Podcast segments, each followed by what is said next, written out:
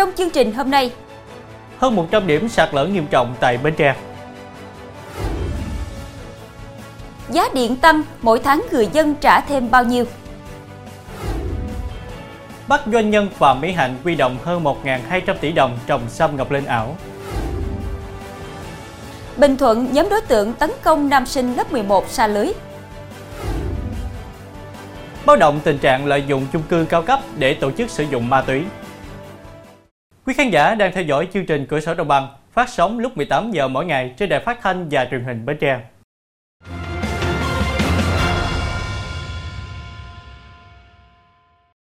Thưa quý vị, Ủy ban nhân dân tỉnh Bến Tre vừa ban bố tình huống khẩn cấp và đưa ra các biện pháp để khắc phục hậu quả về tình trạng sạt lở trên địa bàn tỉnh.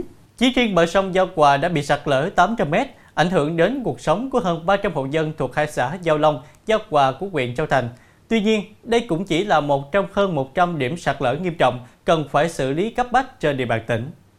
Khu vực sạt lở này được xác định điểm đầu tại cầu An Quá và điểm cuối là mốc giải phóng mặt bằng công trình cống An Quá với chiều dài gần 800 mét, đồng thời ảnh hưởng trực tiếp đến tuyến đường DH03 dọc bờ sông Giao Hòa. Hiện tại phải cắt đứt giao thông nhằm đảm bảo an toàn.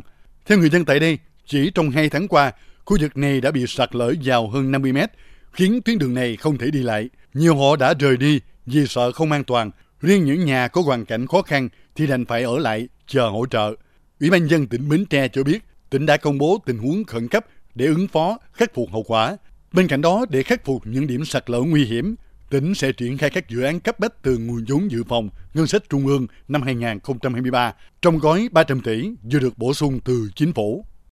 Chuyển sang thông tin đáng chú ý khác, cho vay với lãi suất 730% trên năm, Kim Tấn Đạt, 32 tuổi, ngụ thành phố Trà Vinh, đang điều trị cai nghiện tại cơ sở cai nghiện ma túy tỉnh Trà Vinh, vừa bị cơ quan cảnh sát điều tra công an huyện Châu Thành, tỉnh Trà Vinh khởi tố và bắt tạm giam về hành vi cho vay lãi nặng trong giao dịch dân sự.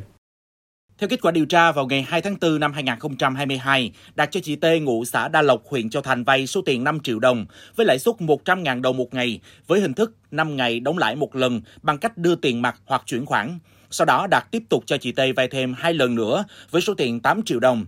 Đến tháng 6 năm 2022, Đạt đòi lại số tiền vay nhưng chị T không có tiền trả và cả hai đã thỏa thuận lãi suất là chị T sẽ trả tiền lãi cho Đạt mỗi ngày 500.000 đồng và đã chuyển cho Đạt 103 ngày với số tiền 51 triệu 500.000 đồng.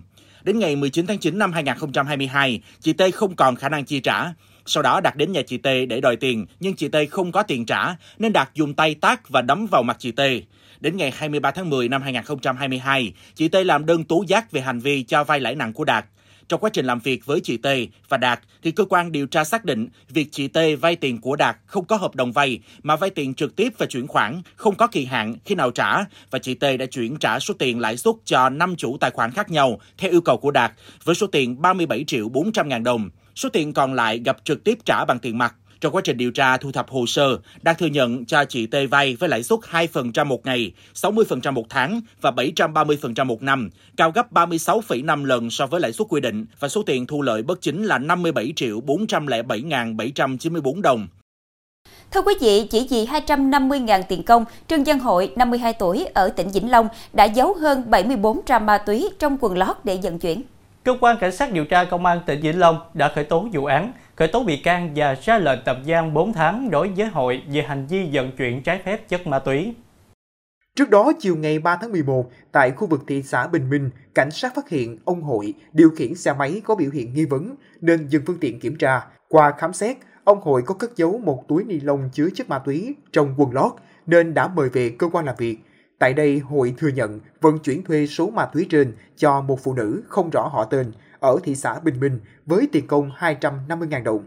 Kết quả giám định đây là chất ma túy loại heroin có trọng lượng hơn 74 gram. Thưa quý vị, trong thời gian làm trưởng bộ phận khách hàng cá nhân, Nguyễn Thị Trúc Linh, 31 tuổi ở huyện Dũng Liêm, tỉnh Vĩnh Long, đã lừa 5 bị hại số tiền 25 tỷ đồng bằng chiêu thức cho vay đáo hạn ngân hàng. Linh vừa bị Công an tỉnh Vĩnh Long khởi tố bắt tạm giam để điều tra về hành vi lừa đảo chiếm đoạt tài sản. Từ tháng 5 năm 2022, Linh giữ chức trưởng bộ phận khách hàng cá nhân tại một chi nhánh ngân hàng trên địa bàn thành phố Vĩnh Long. Theo cáo buộc của công an, nữ cán bộ này giới thiệu làm thêm nghề cho vay đáo hàng ngân hàng để vay 25 tỷ đồng của 5 người là khách hàng và đồng nghiệp. Đầu năm nay, các bị hại không thu hồi được vốn lãi nên tố cáo hành vi của Linh. Thưa quý vị, một trong bốn con cá sấu sống chuồng còn ở ngoài công viên văn hóa An Hòa, phường An Bình, thành phố Rạch Giá, tỉnh Kiên Giang vừa được tìm thấy. Như vậy, từ ngày 12 tháng 10 đến nay, đã có tổng cộng 5 trong số 8 con cá sấu đã được bắt lại. Cụ thể, ông Lê Quang Nghĩa, giám đốc công viên văn hóa An Hòa cho hay, sáng qua, trong lúc lực lượng truy tìm cá sấu đang phát quang cỏ, bụi rậm ở khu vực bờ hồ, thì phát hiện một con cá sấu lên nằm trên cỏ ở khu vực này. Ngay lập tức lực lượng đã bắt lấy con cá sấu này và cho trở lại vào chuồng. Con cá sấu vừa bắt được nặng khoảng 12 kg.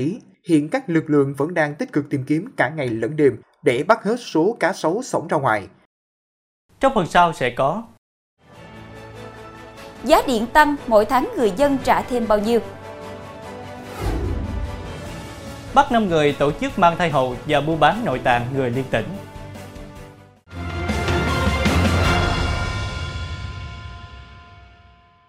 Thưa quý vị, từ ngày 9 tháng 11, giá bán lẻ điện bình quân được tăng lên mức 2.006,79 đồng trên kWh, chưa bao gồm thuế giá trị gia tăng. Như vậy, giá bán điện mới được áp dụng đã tăng thêm 4,5% so với giá bán lẻ hiện hành là 1.920,37 đồng. Việc điều chỉnh giá điện thực hiện theo quyết định 24 của Thủ tướng Chính phủ. Theo đại diện EVN, mức tăng giá điện lần này giúp EVN tăng doanh thu năm 2023 thêm 3.200 tỷ, làm giảm bớt phần nào khó khăn của năm 2023. Đối tượng người nghèo và người yếu thế sẽ bị tác động lớn khi giá điện tăng. Tuy nhiên, đa phần khách hàng này sử dụng điện dưới 50 kWh và theo quyết định số 28 của Thủ tướng, chính phủ hỗ trợ số tiền tương đương với 30 kWh điện đối với hộ nghèo với điều kiện họ sử dụng dưới 50 kWh một tháng. Còn đối với hộ sử dụng nhiều điện, đơn cử hộ từ 400 kWh trở lên, mỗi tháng sẽ phải trả thêm số tiền tương ứng 55.000 đồng. Thưa quý vị, Công an tỉnh Thừa Thiên Huế vừa phá thành công chuyên án tổ chức mang thai hộ và mua bán mô nội tạng cơ thể người. Đây là vụ án tổ chức mang thai hộ lớn nhất khu vực miền Trung, Tây Nguyên và mua bán mô nội tạng cơ thể người có phạm vi toàn quốc. Công an tỉnh Thừa Thiên Huế đã đưa ra quyết định khởi tố vụ án, khởi tố bị can, bắt tạm giam 5 đối tượng liên quan. Những đối tượng này thường xuyên đăng quảng cáo tại các hội nhóm trên không gian mạng để tiếp cận các gia đình hiếm muộn có nhu cầu sinh con. Mỗi ca mang thai hộ có giá khoảng 450 triệu tới 600 triệu đồng, hiến trứng khoảng 25 triệu đồng, ghép thận khoảng 900 triệu tới 1 tỷ 450 triệu đồng. Từ những tài liệu thu thập, cơ quan công an xác định Trinh cùng với Thành đã tổ chức mang thai hộ cho nhiều cá nhân trên địa bàn toàn quốc, trong đó có tại tỉnh Thừa Thiên Huế. Về hoạt động tổ chức mua bán thận, lực lượng công an phát hiện đối tượng Tuấn Anh và Thành tổ chức mua bán thận ở khu vực bệnh viện Trung ương Huế với giá một quả thận từ 800 triệu tới 1 tỷ 300 triệu đồng. Trong đó, Thành đóng vai trò trung gian. Mỗi trường hợp bán thận thành công, anh chi trả cho Thành từ 100 triệu tới 110 triệu đồng. Từ năm 2018 đến nay, Tuấn Anh đã tổ chức 8 ca ghép thận tại Bệnh viện Đa khoa Trung ương Huế.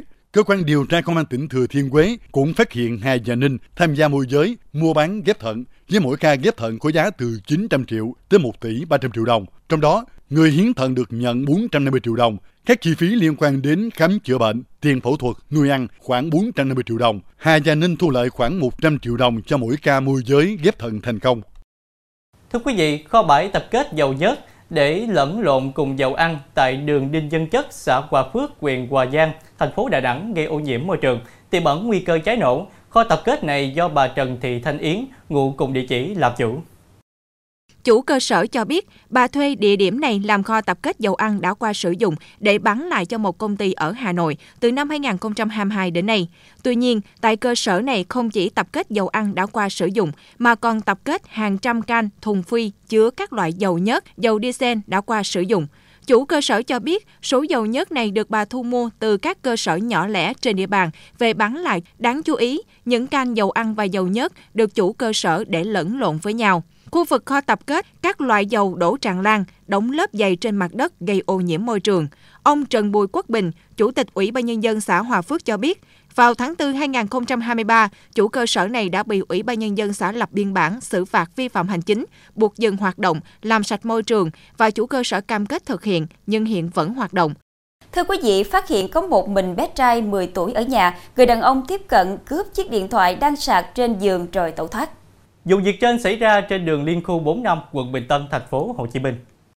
Ông T, 33 tuổi, ngụ quận Bình Tân xác nhận bé trai trong clip là con ông 10 tuổi. Ông T cho biết thời điểm trên, ông đón con trai 10 tuổi của mình đi học về nhà, sau đó tiếp tục chở con gái 8 tuổi đi học. Khi ông ra khỏi nhà vài phút thì có người đàn ông dừng xe máy trước nhà rồi đi vào trong, ngồi xuống giường, lấy chiếc điện thoại đang sạc, bỏ vào túi rồi rời đi.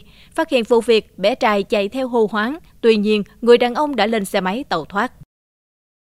Thưa quý vị, đối tượng này là Nguyễn Thị Hoan, sinh năm 1968, ngụ xã Diễn Kỷ, huyện Diễn Châu, tỉnh Nghệ An, là nữ giám đốc nổi tiếng trong lĩnh vực buôn bán các loại gỗ quý hiếm vừa bị bắt giữ về tội buôn lậu. Theo điều tra, vào năm 2021, công ty Anh Pháp Việt ký hợp đồng xuất khẩu một lô hàng gỗ trắc sang Trung Quốc. Quá trình làm thủ tục, công ty này kê khai hồ sơ xuất khẩu không phù hợp với số lượng lô hàng xuất khẩu. Do cửa khẩu Đông Hưng, tỉnh Quảng Tây, Trung Quốc không đủ điều kiện để giám sát nhập khẩu gỗ, nên lô hàng bị trả lại. Ngày 18 tháng 3 năm 2022, khi công ty Anh Pháp Việt đang trong quá trình đăng ký thủ tục tái nhập khẩu lô hàng tại cửa khẩu Móng Cái, thì bị phát hiện bắt giữ. Qua kiểm tra, số lượng hàng hóa trên phương tiện vận chuyển không đúng với số lượng hàng hóa công ty Anh Pháp Việt đã đăng ký thủ tục xuất khẩu và thủ tục tái nhập khẩu. Nổ công ty mình có dự án đầu tư trồng sâm ngọc linh ở một số tỉnh thành và mang lại lợi nhuận cao. Phạm Mỹ Hạnh sinh năm 1980, ngụ quận Cầu Giấy, thành phố Hà Nội, đã quy động hơn 1.200 tỷ đồng của nhiều người, sau đó dùng một phần nhỏ để trả lãi cho họ. Cơ quan cảnh sát điều tra công an quận Cầu Giấy đã khởi tố bị can bắt tạm giam Phạm Mỹ Hạnh về tội lừa đảo chiếm đoạt tài sản. Theo tài liệu điều tra, công ty cổ phần tập đoàn Mỹ Hạnh được thành lập từ ngày 14 tháng 8 năm 2017. Quá trình hoạt động, bà Hạnh đã đưa thông tin sai sự thật về việc công ty mình có dự án đầu tư trong cây sâm ngọc linh tại một số tỉnh thành mang lại lợi nhuận cao. Với chiêu trò này, bà Hạnh đã quy động vốn của nhiều người với tổng số tiền lên tới 1.264 tỷ đồng. Sau đó, bà Hạnh dùng một phần tiền quy động được để trả lãi cho nhà đầu tư. Thưa quý vị, chiều qua một nhóm thanh niên tấn công học sinh lớp 11 làm em này bị chấn thương sọ não. Công an tỉnh Bình Thuận đã bắt giữ ba nghi phạm gây án trong đêm qua. Nguyên nhân ban đầu được xác định do mâu thuẫn giữa người thân của nam sinh và nhóm thanh niên trong lúc đá bóng. Vào 16 giờ 40 phút hôm qua, em T sinh năm 2007, ngụ thành phố Phan Thiết, di chuyển trên đường Nguyễn Hội, thành phố Phan Thiết thì bất ngờ bị một nhóm đối tượng chặn đánh, dùng hung khí chém gây thương tích nặng. Em T bị đứt hộp sọ, đứt gân chân trái, đùi phải và được chuyển đến cấp cứu tại bệnh viện đa khoa An Phước, thành phố Phan Thiết. Theo hồ sơ công an, ba nghi phạm bị bắt gồm Nguyễn Ngọc Huy, Nguyễn Anh Tân và Nguyễn Anh Kiệt, cùng ngụ phường Đức Thắng, thành phố Phan Thiết. Nghi phạm thứ tư tên Hòa, chưa rõ lai lịch, đang bị công an truy bắt. Thưa quý vị, Lê Dương sinh năm 1991, phó giám đốc công ty trách nhiệm hữu hạn Thành Bưởi, bị cáo buộc giao xe giường nằm cho tài xế đã bị tước bằng lái, sau đó xảy ra tai nạn khiến 5 người chết tại huyện Định Quán, tỉnh Đồng Nai. Hôm nay, Dương bị công an huyện Định Quán bắt tạm giam về hành vi điều động người không đủ điều kiện điều khiển phương tiện tham gia giao thông đường bộ. Bị can là con của ông Lê Đức Thành, 64 tuổi, giám đốc công ty trách nhiệm hữu hạn Thành Bưởi. Trước đó, Công an huyện Định Quán cũng đã bắt tạm giam Hoàng Văn Tính là tài xế của nhà xe Thành Bưởi 37 tuổi, ngụ tỉnh Thừa Thiên Huế, về tội vi phạm các quy định về giao thông đường bộ. Qua kết quả điều tra xác định, Lê Dương đã ký lệnh vận chuyển thể hiện việc điều động Hoàng Văn Tính điều khiển xe ô tô biển số 50F00483 thực hiện hành trình từ thành phố Hồ Chí Minh đến thành phố Đà Lạt, trong khi Tính đã bị công an tỉnh Lâm Đồng tước giấy phép lái xe. Khi đến quốc lộ 20 thuộc xã Phú Vinh, huyện Định Quán, thì xe khách do Tính điều khiển đã gây tai nạn với xe ô tô loại 16 chỗ, khiến 5 người chết, 3 người bị thương. Hiện cơ quan cảnh sát điều tra công an huyện Định Quán, tỉnh Đồng Nai đang tiếp tục mở rộng điều tra vụ án. Chuyển sang thông tin đáng chú ý khác, Công an tỉnh Hà Tĩnh vừa phá đường dây làm giả giấy tờ quy mô rất lớn. Đường dây hoạt động ở rất nhiều tỉnh thành trong cả nước. 23 bị can trong đường dây phạm pháp này vừa bị Công an Cảnh sát điều tra Công an tỉnh Hà Tĩnh khởi tố về tội làm giả sử dụng con dấu tài liệu của cơ quan tổ chức. Theo đó, từ đầu năm 2023, thông qua việc tìm hiểu các mối quan hệ xã hội và tìm hiểu trên mạng Internet, nhóm đối tượng này biết được cách thức làm giả giấy tờ, tài liệu của cơ quan tổ chức nên đã mua sắm chuẩn bị các công cụ, phương tiện như SIM điện thoại và tài khoản ngân hàng không chính chủ, máy tính sách tay, máy in màu, máy ép plastic, con dấu giả, phôi bằng lái xe, căn cước công dân, giấy đăng ký xe, vân vân, rồi lôi kéo các đối tượng khác cùng tham gia. Đường dây này chia làm nhiều nhóm để hoạt động, gồm nhóm lập trình website và chạy quảng cáo, nhóm tiếp cận khách hàng có nhu cầu làm giấy tờ giả, nhóm chuyên cung cấp máy móc bằng phôi, nhóm sản xuất giấy tờ giả, nhóm sử dụng giấy tờ giả. Trong phần sau của chương trình, Mỹ phá đường dây mại dâm cao cấp liên quan đến chính trị gia. Báo động tình trạng lợi dụng chung cư cao cấp để tổ chức sử dụng ma túy.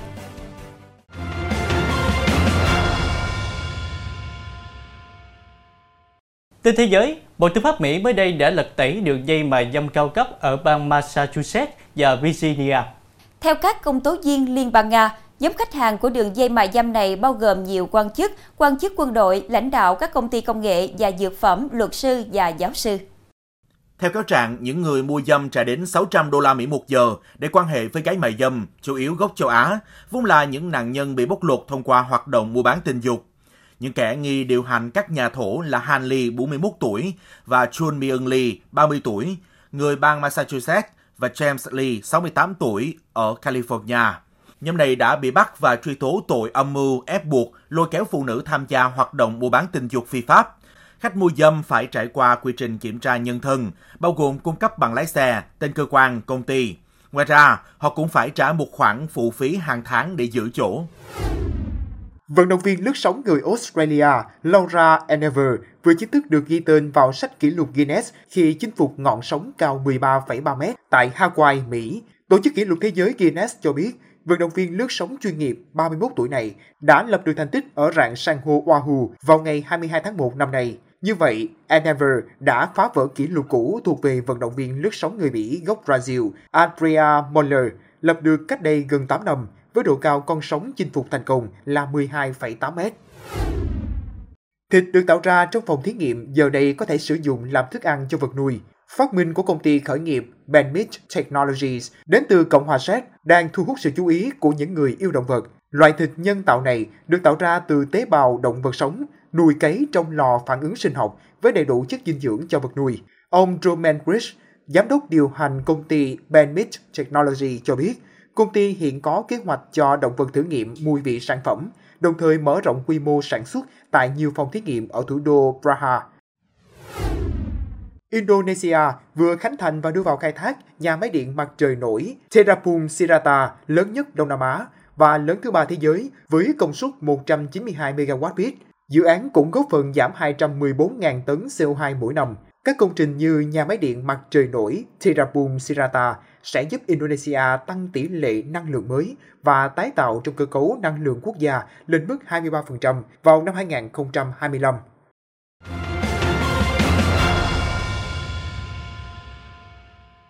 Thưa quý vị, lợi dụng chung cư cao cấp có hệ thống an ninh cao, bảo vệ nghiêm ngặt, khó xâm nhập.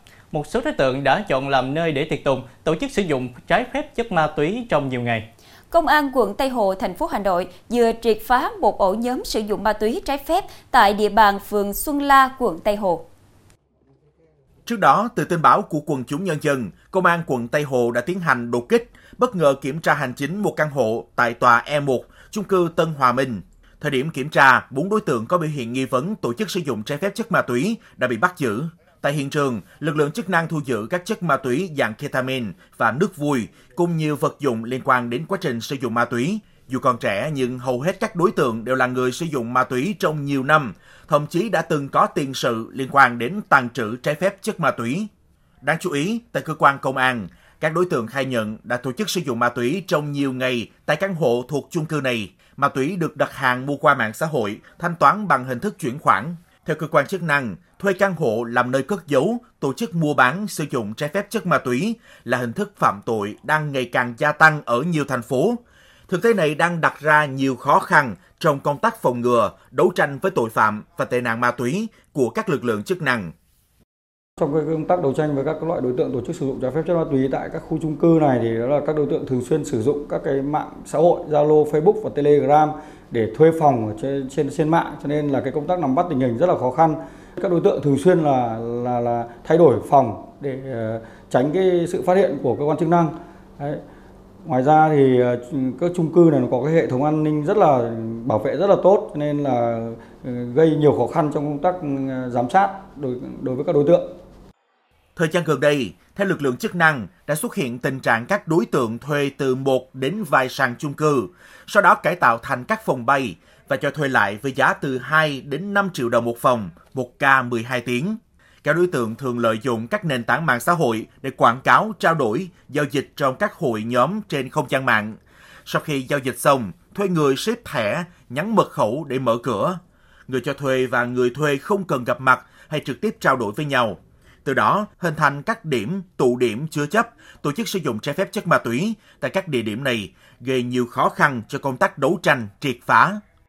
Thông tin vừa rồi cũng đã khép lại chương trình hôm nay. Hẹn gặp lại quý khán giả lúc 18 giờ ngày mai trên đài phát thanh và truyền hình Bến Tre. Quỳnh Như Thanh Nhã xin kính chào tạm biệt, kính chúc quý khán giả có một buổi tối với thật nhiều niềm vui.